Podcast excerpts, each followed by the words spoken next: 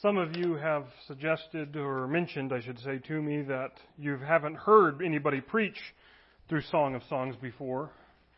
I don't know why. we are in perhaps the most explicit book of the Bible when it comes to matters of romantic married love. And I do not anticipate to go through every single verse of the book for matters of content, but I will just say up front that this may be the most embarrassing sermon for you in this service. It certainly was one of embarrassing for me to write in the series, not service. Um, however, I also had a conversation after the first sermon with somebody, and they brought up a good point, and is if you can't talk about this stuff at church, where are you going to go? Um, and I think uh, probably perhaps a big problem of perhaps people who profess to be Christians, but whenever it comes to matters of married love, seem to act like the world, could be because the church is too embarrassed to talk about it. So I'll take one for the team, and if you don't come back next week, I still love you. Um, get it? Love? Anyways. Um, in our story in the Song of Songs, last week there seemed to be a flashback, the courting days, if you will, of the couple who I take to be Solomon and then his wife, apparently a peasant from the Lebanon countryside.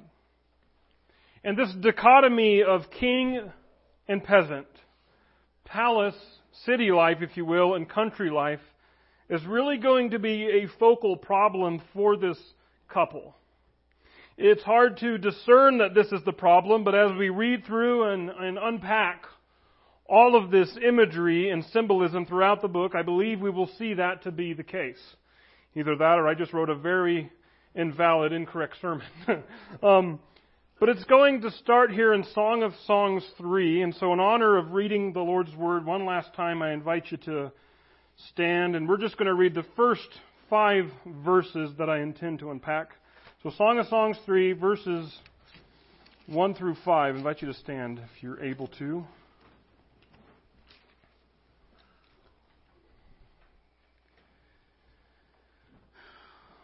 The bride is speaking these words.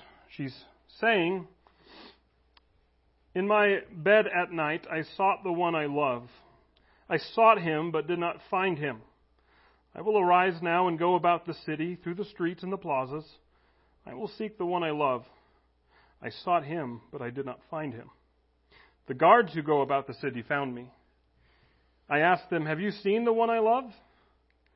I had just passed them when I found the one I love. I held on to him and would not let him go until I brought him to my mother's house, to the chamber of the one who conceived me. Young women of Jerusalem, I charge you by the gazelles and the wild does of the field, do not stir up or awaken love until the appropriate time. Let's pray.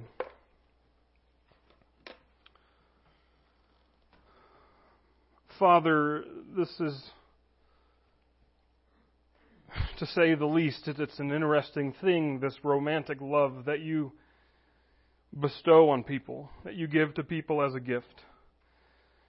Many of us don't ever get to experience it, but I do know you fill us and satisfy us in other ways for the people that like Jesus who don't get to experience uh, married love. And for those of us who you do give us, sometimes it's bittersweet. It's highs and lows, it's mountains and valleys, it's confusing yet enjoyable. I pray that as we unpack this text today, that you would be gracious in giving wisdom to us. You would be pouring out your Spirit on us, speaking to us in ways that I couldn't have fathomed as I felt you inspire me to write this. Because we came here to listen to your voice and not mine. So, Holy Spirit, have your way in us. And Father, for those of us again who are hard hearted, who have built up defenses, who don't want to hear what you have to say to us, well, thank you first of all for bringing us here in the first place. but I just pray that you would indeed speak to us and speak to all of us that we might respond accordingly to you. Have your way in us, we pray, in Jesus' name. Amen. Amen. May be seated.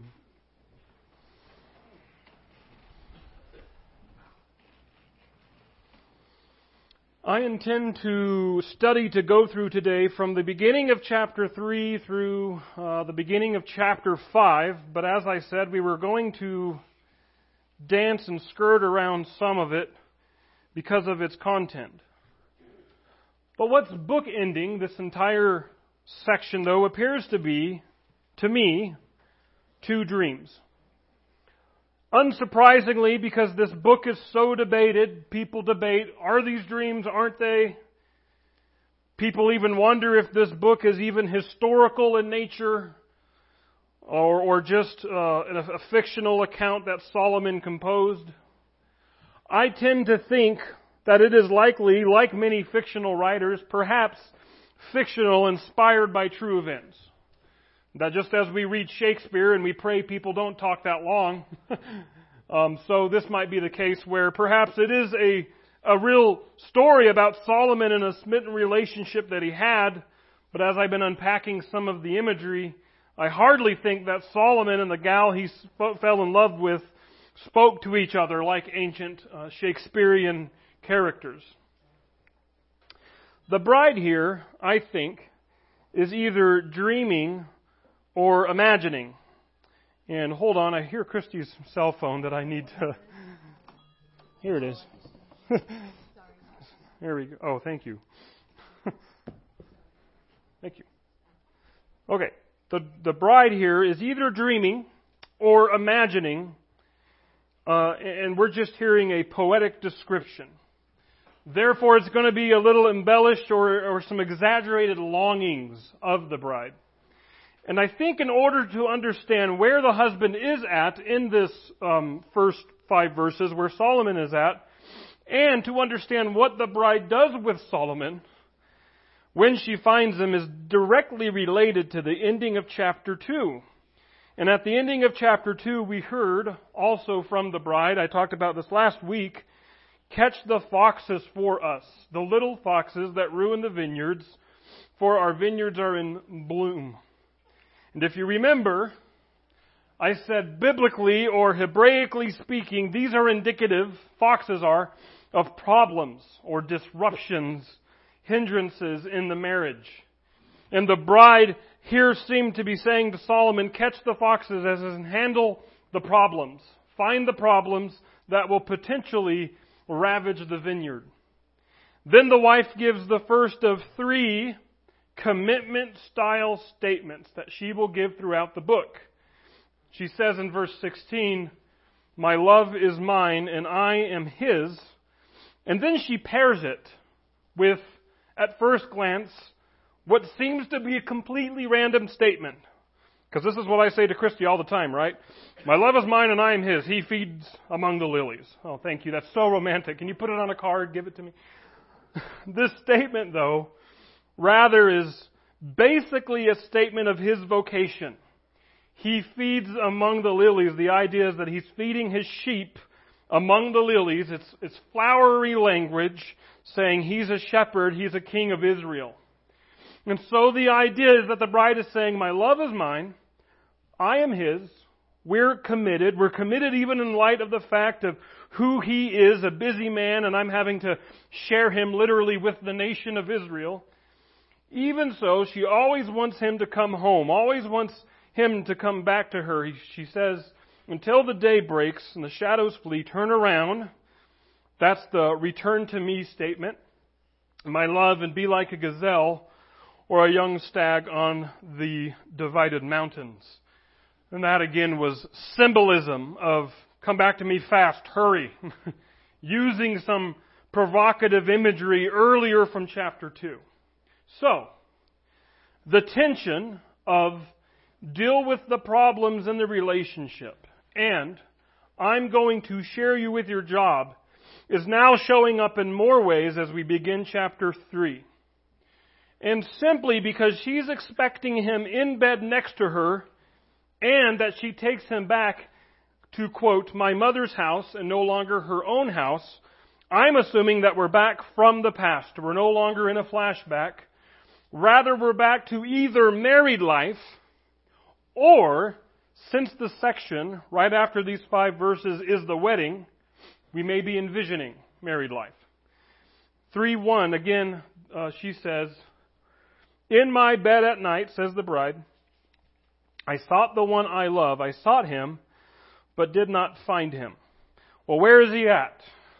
The remainder of the short dream is going to make it appear she hasn't a clue.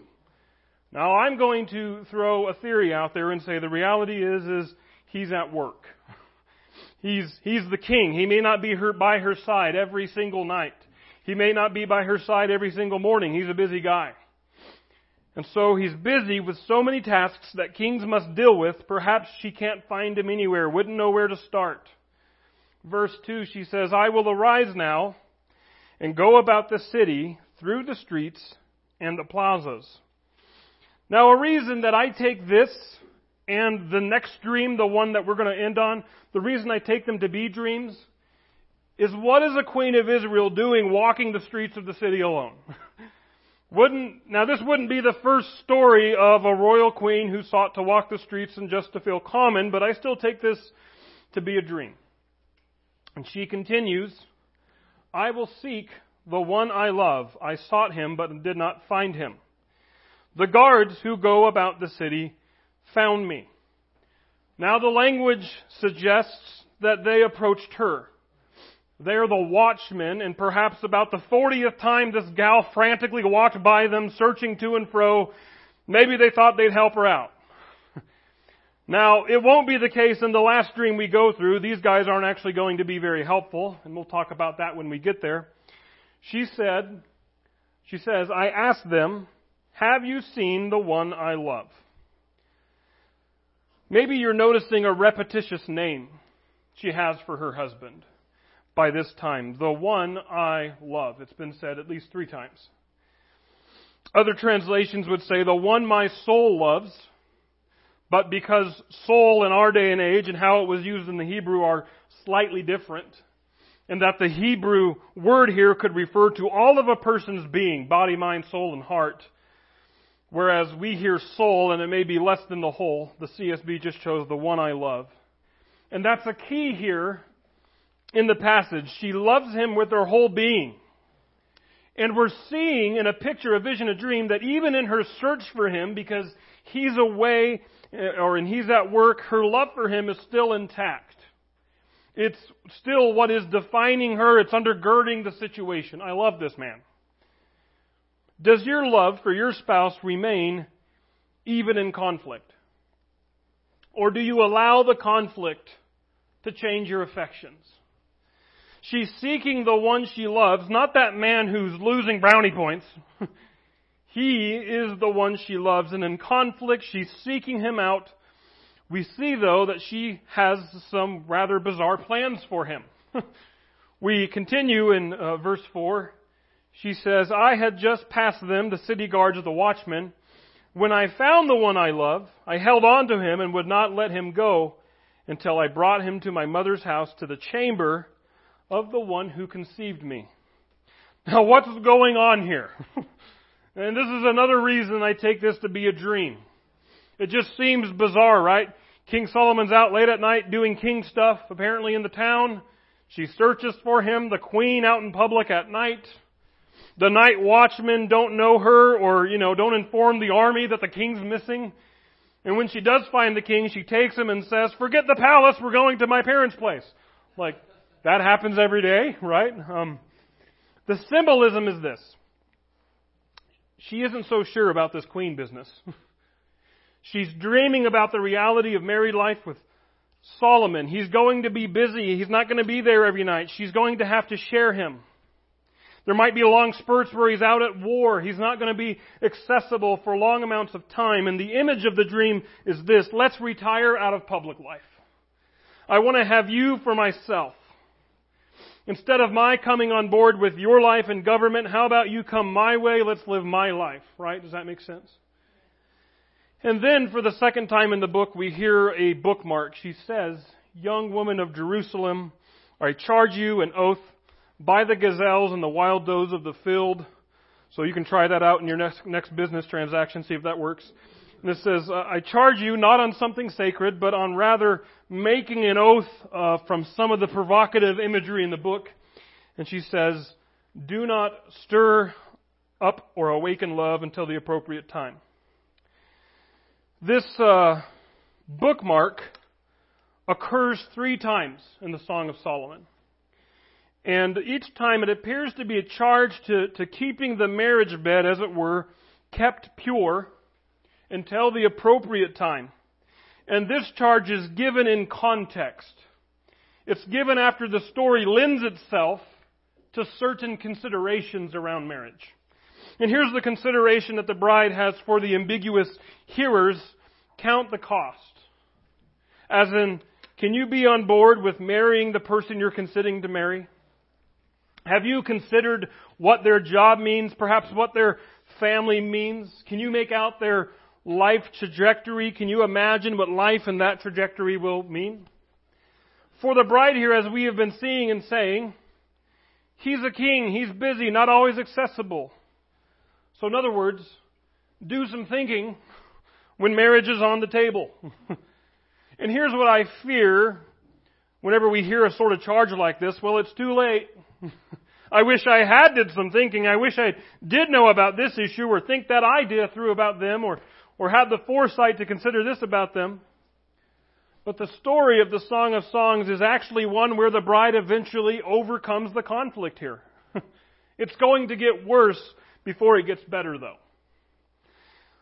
The problem she has being with the queen, with, with he being the, the king, it's going to continue to fester. But even after this dream, this vision of hunting him down, missing him, wanting him to come home with her, even after this charge to the readers, you know, count the cost before you go to bed with your spouse, we find that the wedding occurs. she marries him despite the proverbial fox in the vineyard. This conflict of being, he being king and she wanting him more to herself. Why does she marry him? Because he's the one she loves. the chorus the narrators, if you will, uh, show us a scene change, and the scene now is apparently the wedding. Uh, perhaps it might even be a return to the opening of the book, or maybe even before the first scene in the book, because it's the wedding. And whenever the book opened, it seemed to me that they were married already. Who is this coming up from the wilderness like columns of smoke, scented with myrrh and frankincense and every fragrant powder of the merchant? This is how my wedding happened. You know it. Oh, no. Look, Solomon's bed surrounded by 60 warriors from the mighty men of Israel. All of them are skilled with swords and trained in warfare. Each of each has his sword at his side to guard against the terror of the night. Now, verse 7 seemed to answer verse 6. The procession coming up from the wilderness like columns of smoke is none other than Solomon. The columns of smoke could be a reference to censers being swung in the front and the back of a procession. Solomon's bed is surrounded by 60 warriors. David knew 30 mighty men. Solomon knew 60. Had to one up his own dad. And then verse 8 tells us that these warriors are at his side to guard against the terror of the night. Now, this is an interesting connection I found, and it's a little bit of a side trail, but you're my captive audience, so you're welcome. Some of you know that we Protestants have a Bible that is minus a few books and other Christian traditions. And in the apocryphal book of Tobit, chapter 3, there is a sad story about a gal named Sarah who had seven husbands. And each time before the wedding consummation, a demon, according to the story, would slay the husband. Glad that didn't happen to me. So much so that Sarah is actually praying to die because she's considered cursed by other people. Now, some wonder then if this is the reference here that Solomon is protected. No demon is going to put a stop to their wedded bliss. I would note, though, that Tobit's events are supposed to happen right after the northern kingdom falls. And so this is three to four centuries after the time of Solomon. Now, if Song of Solomon was written maybe by a different author about Solomon long after he lived, it could be the case, but this was an interesting connection. We continue to hear from the chorus about the wedding procession. King Solomon made a carriage for himself with wood from Lebanon. So this is the premium wood of the day, not just any old wood, but wood from Lebanon, rare, expensive. The rich and wealthy have this wood. He made its posts of silver, its back of gold, and its seat of purple. These are obvious royal ornaments and colors. Its interior is inlaid by the love, uh, inlaid with love by the young women of Jerusalem. Inlaid with love. They're happy for the couple. Solomon and the bride. I remember when Christy and I were married. Some of you know the four Meyer sisters, and maybe you know them by different names now because now they're all married. But uh, they were like unpaid helpers at our wedding, along with other unpaid helpers. And they did it because they're nice people, and I feel like they did it with love. That's kind of how I view this here. Sure, perhaps these young women of Jerusalem had to take care of Solomon's carriage, whether they liked it or not. But they did it with love. They want the best for Solomon, the best for the bride. Do you have friends like that in your relationship? People who love you, people who even serve you at times, people who want the relationship to succeed. Story wise, the chorus, the young women want the relationship to succeed, even though we're catching glimpses of problems festering in the narration. Verse 11, the chorus continues Go out, young women of Zion, and gaze at King Solomon, wearing the crown his mother placed on him on the day of his wedding, the day of his heart's rejoicing. Gaze at King Solomon. And what we catch generally from the end of chapter 6 here is a royal wedding. All the pomp and circumstance, the wood of Lebanon, the gold, the silver, the procession. And you know what's interesting is that even though the bride who talks the most and seems to be the most aggressive lover in the relationship and is the main character of the story, but when we come to the wedding, who's the central focus? Solomon. This is because the peasant, uh, the bride from the vineyards who worked, is now the queen, the wife, the bride to the busy King Solomon. And again, this is more groundwork, uh, groundwork for the conflict that's brewing. She had to be wowed by all of this. Look at this huge procession. I was just expecting a small wedding. all of chapter 4 and the first verses of chapter 5 is really some love talking between the husband to the bride. It's taking place in the wedding bed.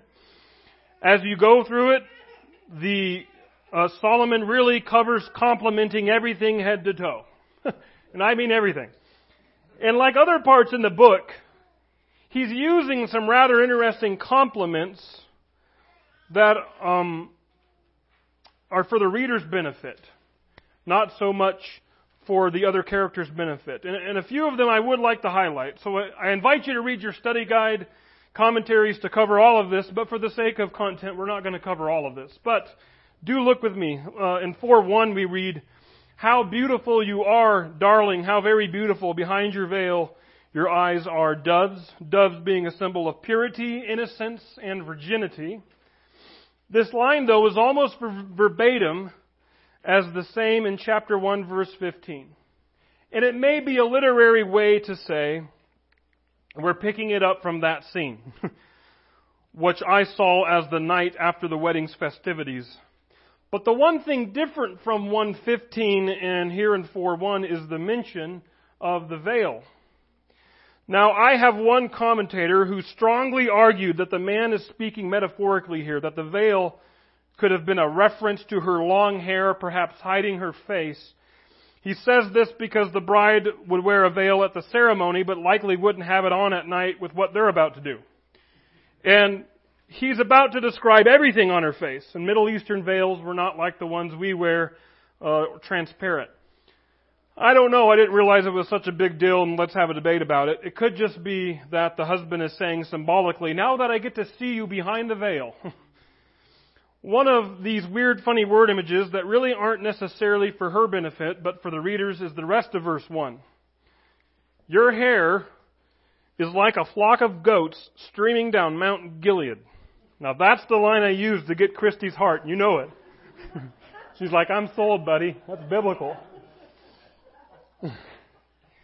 It's the ambience, it's the presence it's supposed to stir up in the reader.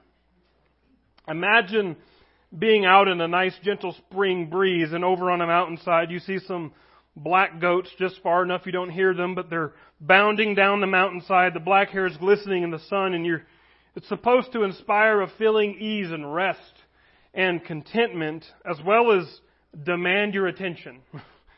they have your attention and it puts you to peace. And so the idea that Solomon likes looking at her.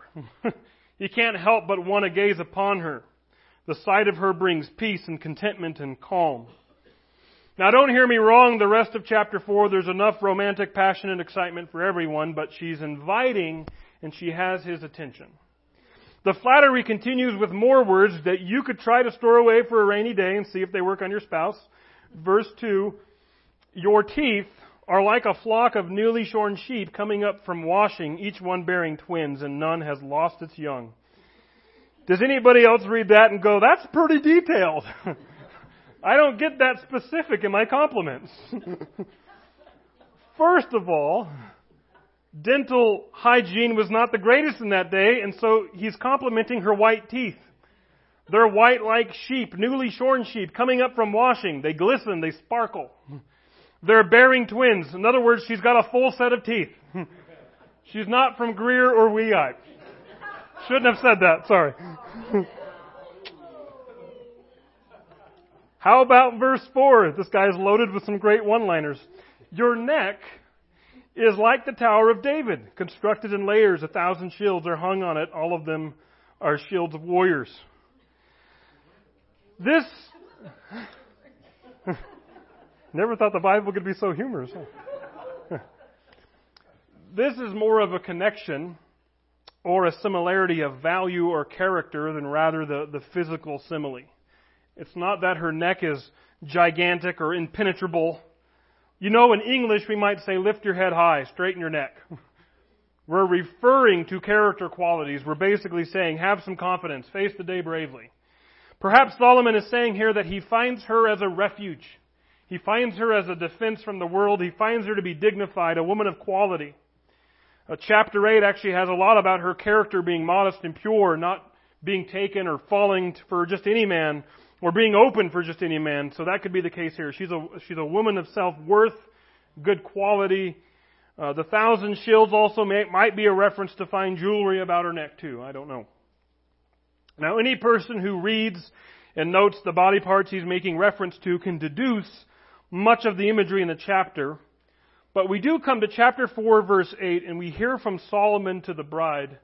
He says, Come with me from Lebanon, my bride. Come with me from Lebanon. Descend from the peak of Amana, from the summit of Senir and Hermon, from the dens of the lions, from the mountains of the leopards. I, and some commentators, not all, take this to be an actual invitation to a physical place, as opposed to imagery referring to their bodies.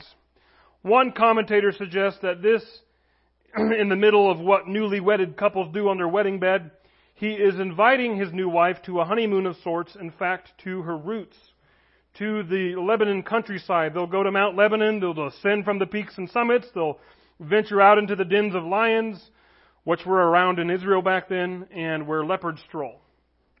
Now, a few reasons to take this view. If you've been with me the last few weeks, we've seen this gal be a little bit preoccupied with her humble roots, contrasted with uh, the young woman of Jerusalem. She said she's a lily of the valley, or as I said, a dandelion on the front lawn. And here is the king in the palace saying, in essence, you know, I know it's been hard. Why don't, why don't we go to the place of your roots, remind you of it? Why don't we make this transition a little easier? And in fact, we will see them take a trip in the eighth chapter of the book. So that's how I take it. We jump down to verse 12 in chapter 8. And a few things I want to explain. The husband is giving compliments to her. He says, My sister, my bride, you are a locked garden, a locked garden in a sealed spring. And first, he uses this title her, for her a lot, sister. Um, in our language and culture, that's the term that young men use if they're talking to ladies that are not their biological relation and they want to make a point. I think of you as a sister, not a romantic interest. We heard earlier in our study that she dreamt about taking him to her childhood home.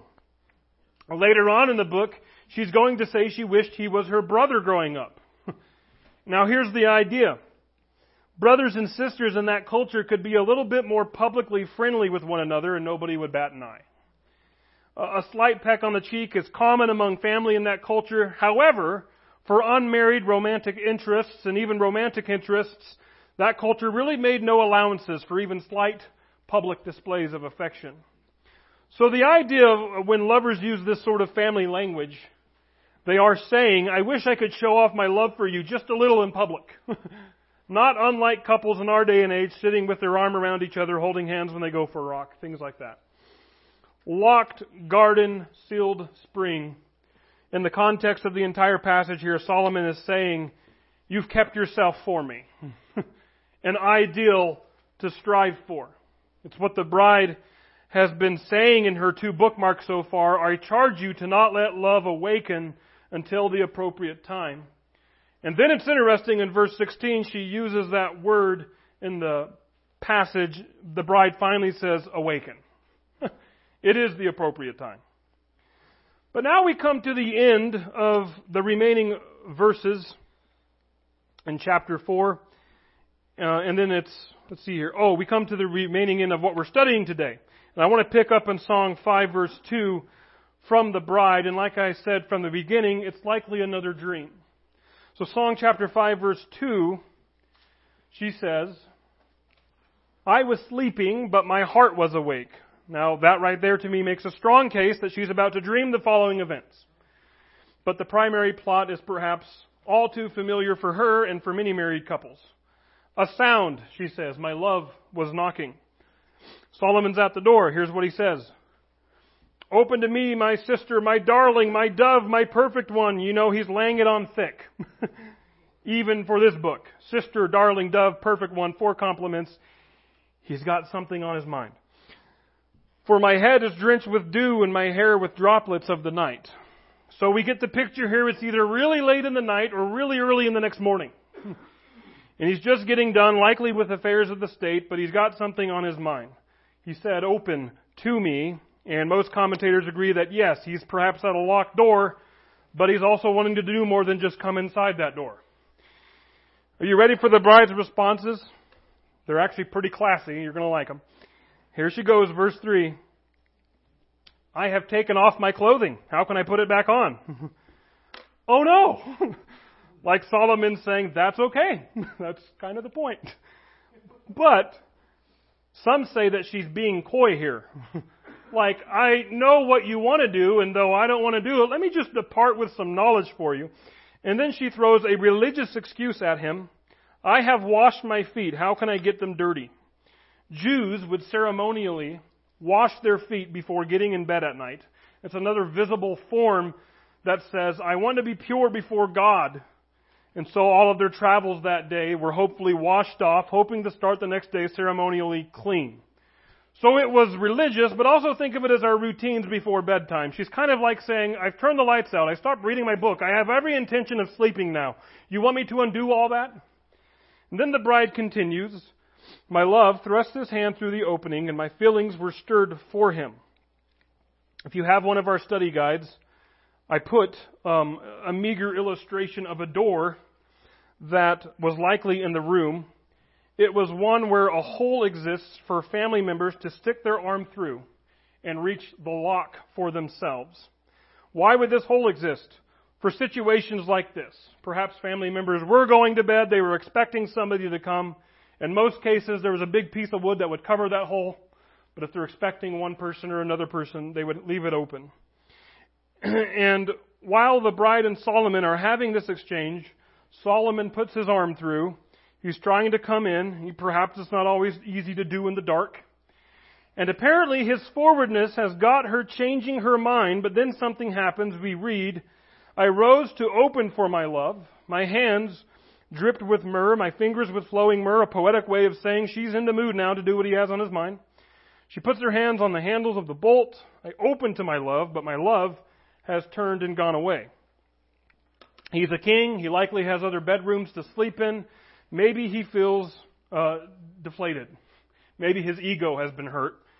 Great reasons. Your clothes are off and you washed your feet. I should have known better than to ask you, apparently.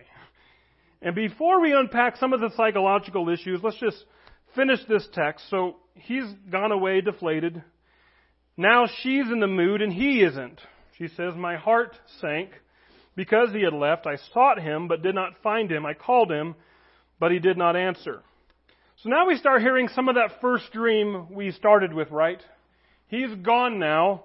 She's looking for him. And then we meet the city guards, the night watchmen again, but this time they're not helpful at all. Verse 7. The guards who go about the city found me. They beat and wounded me. They took my cloak from me, the guardians of the walls. That kind of escalated quickly. kind of unexpected. Besides the first line that seems very apparent that she's dreaming, this is another reason I take this whole situation to be a dream we're going to find in verse 8 really no reference to a response to this. There's no her rushing off to seek help. There's no the king caught wind of this and had these night watchmen thrown in the jail or executed. It's just, ouch. Okay, now let's move to verse 8. Plot moves on. Some suggest that this attack is a dramatic, dreamlike imagery to suggest that she felt guilty, that she felt like she should be punished. That's a theory. I personally don't know what to do with the attack, and I don't plan on dwelling on it since we don't seem to have any quick reasonings for it. But like I said, bizarrely after this attack, she just moves on to say, Young woman of Jerusalem, I charge you. Now, doesn't that phrase sound familiar? Indeed, the bride again says this three times throughout the book, usually followed by an admonition to awaken love at the proper time. But we just had the wedding night. We just had a whole chapter describing a wedding night, and I didn't cover all of it. But isn't it interesting that after a couple gets married, they have nights and experiences like this? And he wants to, she doesn't, she wants to, but his ego is hurt. So this time she says, if you find my love, tell him that I am lovesick. She's missing him. She's missing him romantically and intimately. Now, some quick psychological unpacks. The idea here is that even in love, people get selfish, right? People get selfish. A quick read through this seems to make the gal out to be the bad guy in the story. She denied her lover, she got beat up, she's lovesick, she feels remorseful. But let's not overlook the bad timing of the husband. It's dark o'clock, he's very inviting. Hey, I'm sweaty and wet with the weather. It's three in the morning. The sun will be up in a few hours. I know you're trying to sleep. Can I hop in bed? Like, thanks. They're selfish. He wants it when he wants it. She wants it when she's finally been drawn out and thought about it. She denied him. She's, he's going to deny her. Selfish. And, in light of the whole story of the book, it's just par for the course for what's been, what they've been worried about. He's the king. He's getting home at some ungodly hour. Oh, nice of you to finally come home. And oh, this is what you want to do. Okay. It's kind of coming to a boiling point. Maybe she denied him because she's tired, but it's, it's been building too. And this is what real love is like. There is mountaintop experiences, just as the book presents it, right before some valleys. These two are committed to one another. She, in the first dream, was seeking the one I love, the one my soul loves. I'm committed. We saw the wedding night. They're certainly in love, but then they still have a propensity in the marriage to be selfish. You know, there's a command in the Bible that many pastors don't preach on. It's found in 1 Corinthians 7, 2 through 5. Paul says, But because sexual immorality is so common, each man should have sexual relations with his own wife, and each woman should have sexual relations with her own husband. Very romantic, Paul, right? So you don't sin, do this. but it's true and then Paul unpacks it further and he speaks to our book here in Song of Songs. He says, A husband should fulfill his marital duty to his wife and likewise a wife to her husband. A wife does not have the right over her own body, but her husband does. In the same way, a husband does not have the right over his own body, but the wife does. Do not deprive one another except for whenever you agree for a time to devote yourselves to prayer.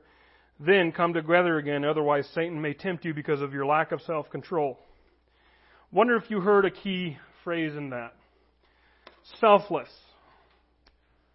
Like anywhere else in life, when it comes to this, married couples need to show grace, favor, and kindness and put the other person first.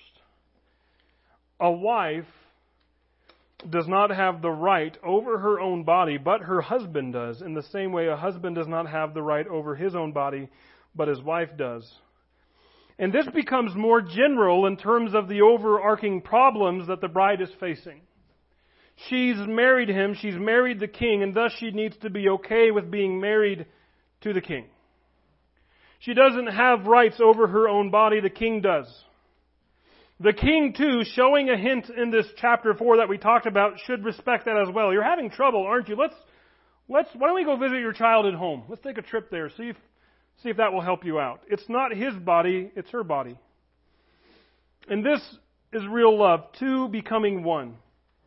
Two separate people from separate backgrounds, having separate lives, living out in unity, dealing with their once separateness, dealing with the fact that who I am, or who I was and who I am, does not need to drown in you, but it needs to be yielded to you, submitted to you.